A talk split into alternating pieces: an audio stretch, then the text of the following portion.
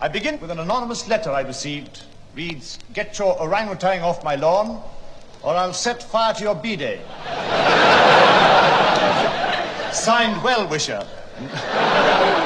my only retort is an orangutan is only human and needs exercise like any other Muswell Hill ratepayer.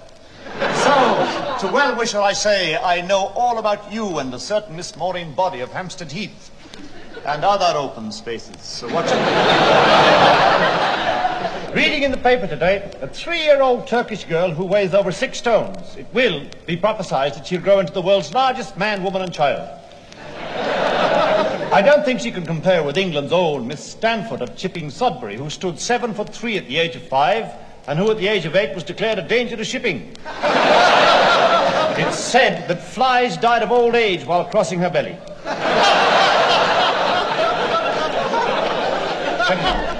At 14, she used to stand about in a reverie until the council had a pull down and a compulsory building erected on the site. At 15, she could push over a cow, and when she sneezed, it smashed windows in Ashford, Sevenoaks, and Dungeness. The coming out ball had to be held in a hundred acre field. Suitors thronged around her, more than 90 at a time dancing the waltz with her. Several were found dead in the folds of her gown when the dance was over. Her name, her name was Barbara Elsie Margaret Penelope, but her friends called her Barbara Elsie Margaret Penelope. now, here is a note for music lovers.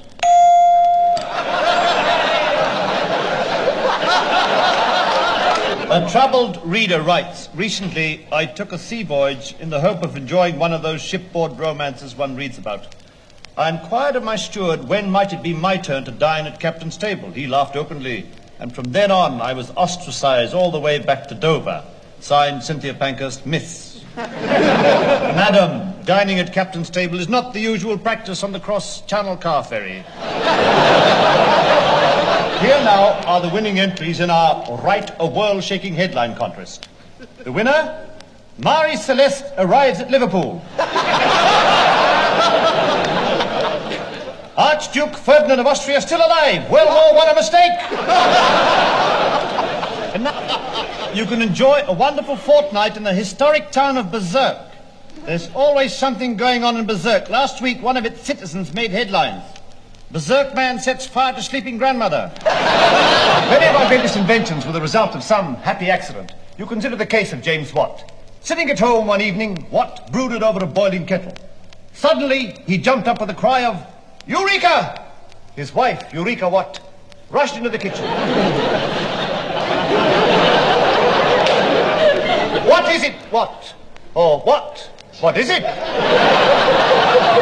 Watt could hardly contain himself. But nobody's perfect.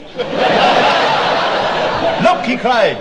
There's the answer to all our transport problems. And without another word, he fitted four tiny wheels to the kettle, climbed inside, and took a cheap day excursion to Brighton. We launched yet another hints for uh, the treacle millionaire, Lord Groper of Neves, died, died suddenly after being run over by a steamroller. The accident so flattened him, he had to be buried in an envelope. but some wag posted it to the Bishop of Dublin, and it was returned marked opened in error.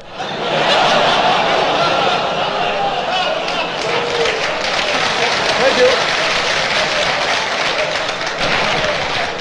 During the recent seasonal foul weather, I received the following letter, and it says, Dear sir, yesterday morning I noticed that a blue tit had pecked the cap off my milk bottle.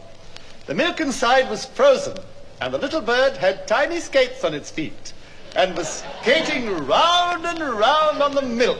Yours faithfully, Mrs. Emily Gift Nostril. and now, our culture quiz. What is wrong, if anything, with the following sentences? Aperitif is French for a set of dentures.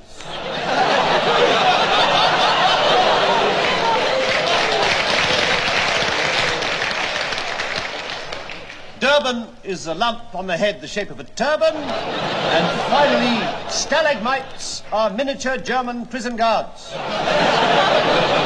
now, write your answers clearly and carefully on one side of foolscap paper, wrap it in a brick, and throw it away. The editor's decision is final. And in the event of a draw, the winner will be awarded a weekend in the Lion Pit at Whipsnade Zoo with three free changes of underwear. Have you heard the latest in fashions? It's the new American noise clothing. Draw attention to yourself with a hat that goes. And this winter, buy Granny a pair of warm woolen drawers that go.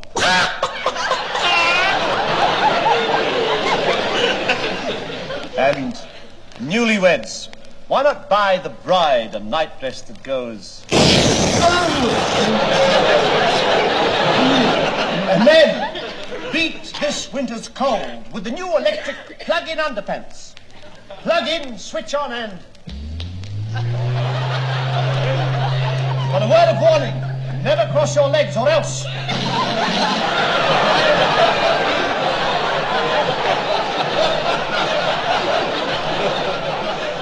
We continue with a correspondent who has asked the best way to stop mice from coming downstairs in the early morning into the kitchen. The answer is hide their trousers while they're asleep at night.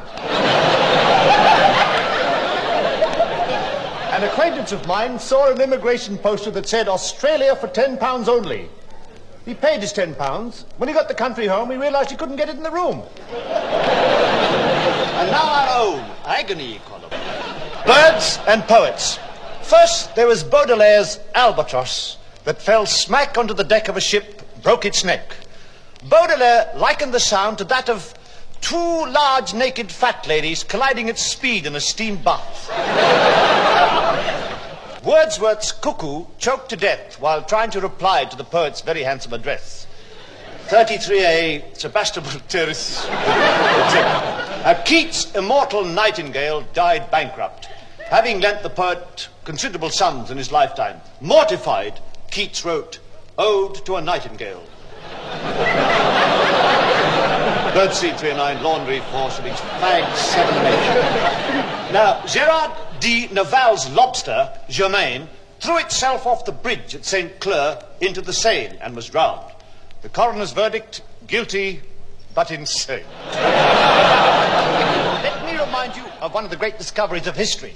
Sir Isaac Newton was seated one afternoon neath the shade of an old apple tree when suddenly, kaplonk, an apple fell, striking him on the head.